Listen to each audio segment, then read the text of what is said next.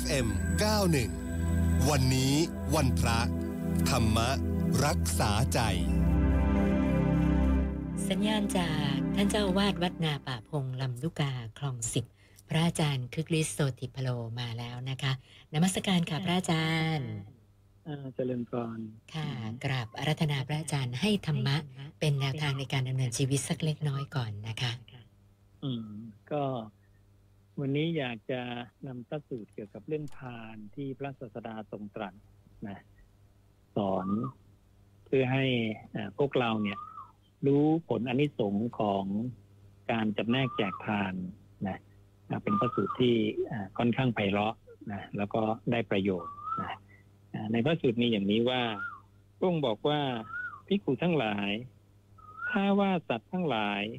พึงรู้ผลแห่งการจำแนกทาน เหมือนอย่างเรารู้ไซ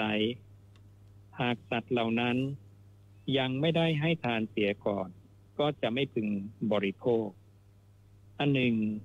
มนทินคือความตรณีจะไม่พึงครอบงำจิตของสัตว์เหล่านั้น แม้คำข้าวคือก้อนข้าวของสัตว์เหล่านั้น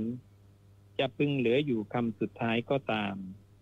ถ้าปฏิคาหกปฏิคาหกแปลว่าผู้รับทานของพวกเขายังมีอยู่ หากสัตว์เหล่านั้นยังไม่ได้แบ่งคำข้าวคำสุดท้ายแม้นั้น ก็จะไม่บริโภคพิกุทั้งหลาย แต่เพราะสัตว์ทั้งหลายไม่รู้ผลแห่งการจำแนกทาน เหมือนอย่างเรารู้ ฉะนั้นสัตว์เหล่านั้นจึงไม่ได้ให้ทานก่อนบริโภค อันหนึ่ง มนทินคือความตรณีจึงยังครอบงำจิตของสัตว์เหล่านั้น ในพระสูตรนี้พระศาสดาเนี่ยชี้ประเด็นไปที่เรื่องของความตรณี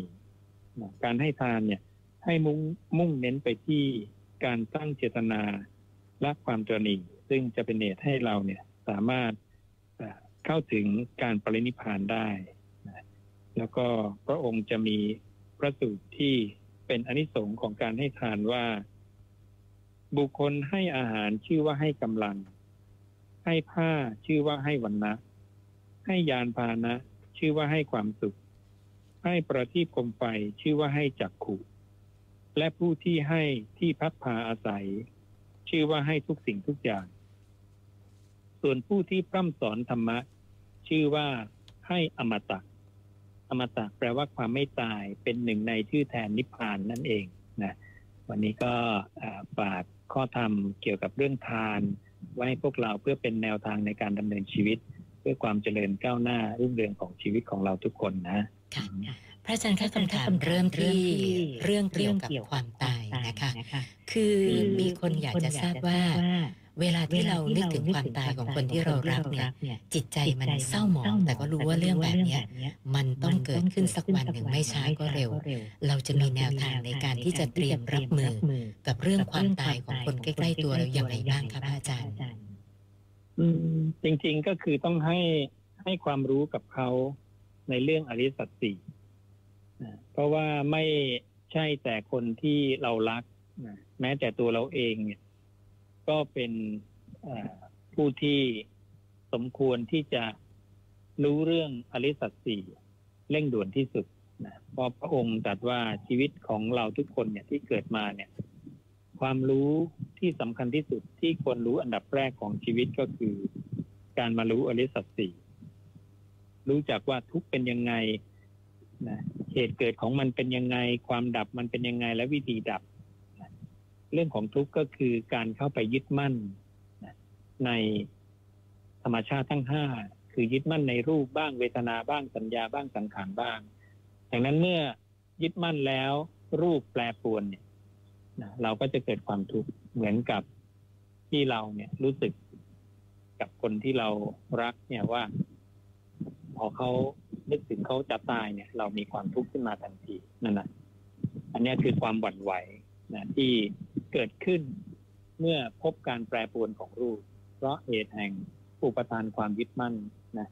ดังนั้นถ้าเรารู้ว่าทุกสิ่งทุกอย่างในโลกเนี่ย มีการเกิดขึ้นและมีการดับไปเป็นธรรมดา เราก็จะปล่อยวางได้ และสิ่งเหล่านี้มันเป็นสิ่งที่สมควรจะให้คนที่เรารัก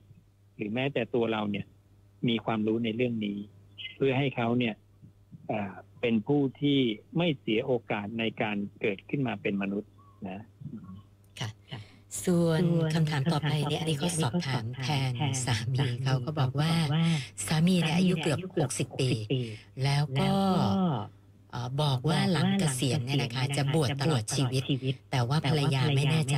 ว่าจะได้ขนาดนั้นหรือเปล่า ก็เลยอยากจะขอคำแนะนำพระอาจารย์ว่า คนที่คิดจะบวชตลอดชีวิตเนี่ยควรจะต้องมีความพร้อมยังไงบ้างคะพระอาจารย์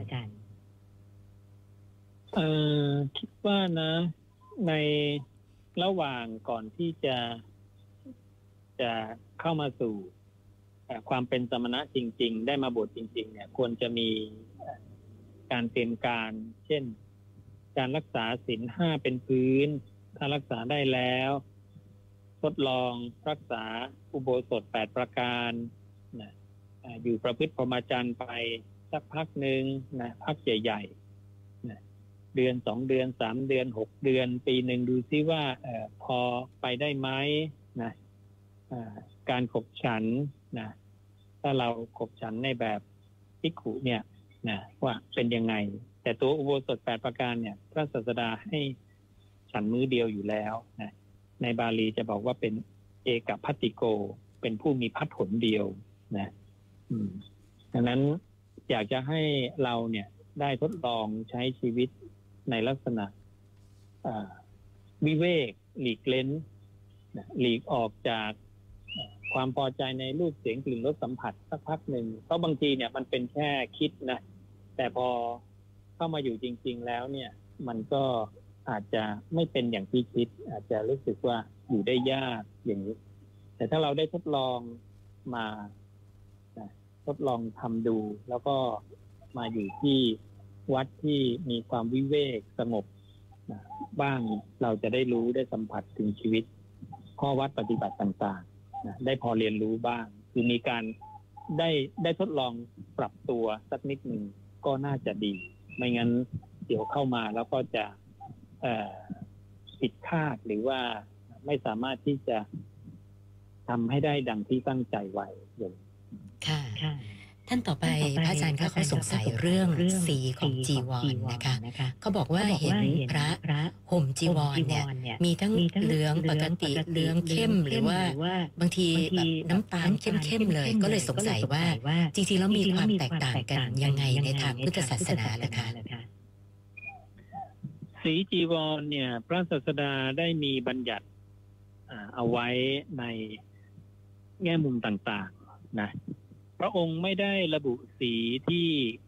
ถูกต้องเอาไว้นะแต่บัญญัติสีจีวรต้องห้าม เช่น สีเขียวล้วน แดงล้วน เหลืองล้วน แสดล้วน ชมพูล้วนดำล้วนอย่างนี้เป็นต้นนะจะมีในวินัยบัญญัติส่วนสีที่ถูกต้องเนี่ย เนื่องจากพระองค์ไม่ได้บัญญัติ แต่พระองค์ทรงบัญญัติกรรมวิธี ในการทำที่ถูกต้องเอาไว้ ว่า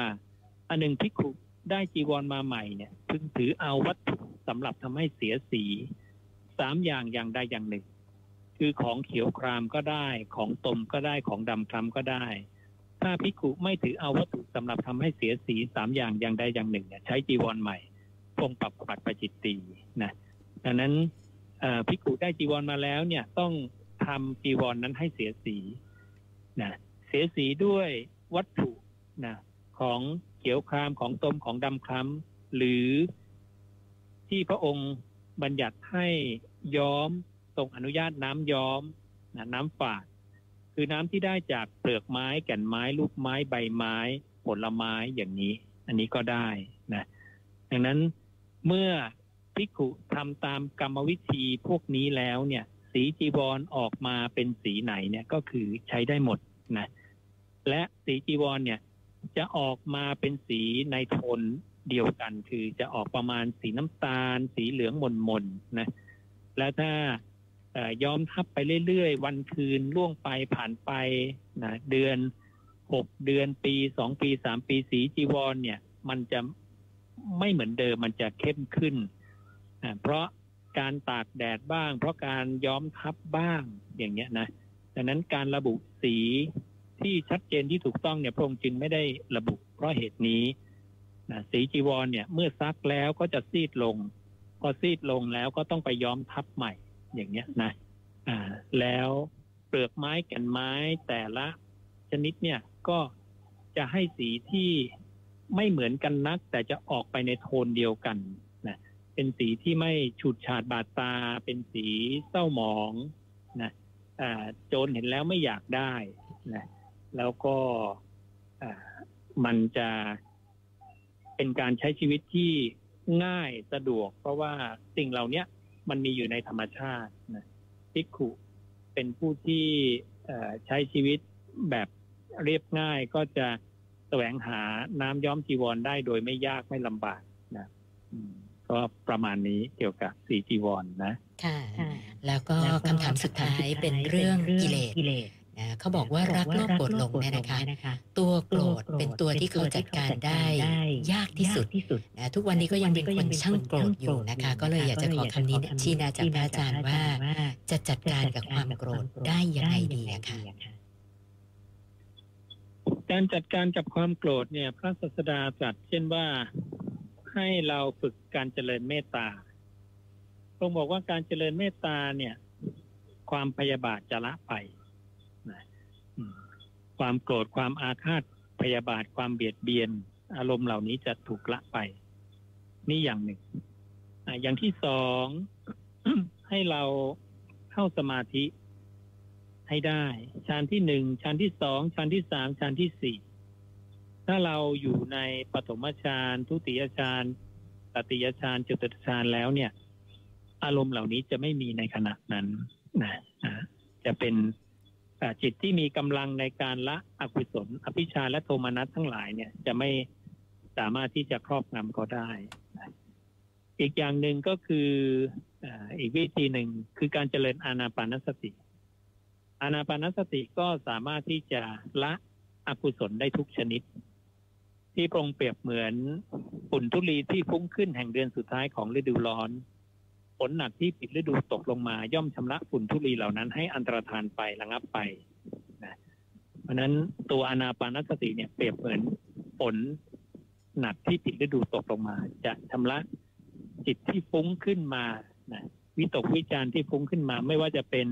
โลภะโทสะโมหะเนี่ยก็จะชำระได้หมดนะนี่ก็เป็นอีกวิธีหนึ่งนะ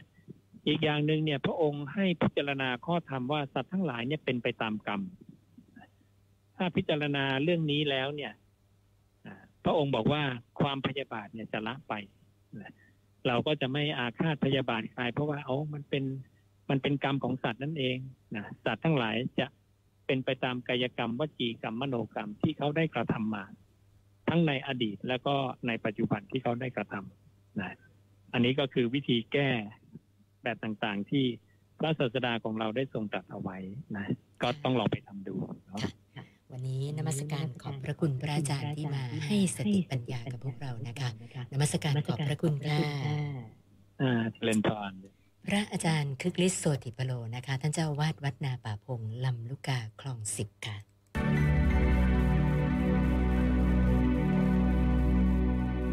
FM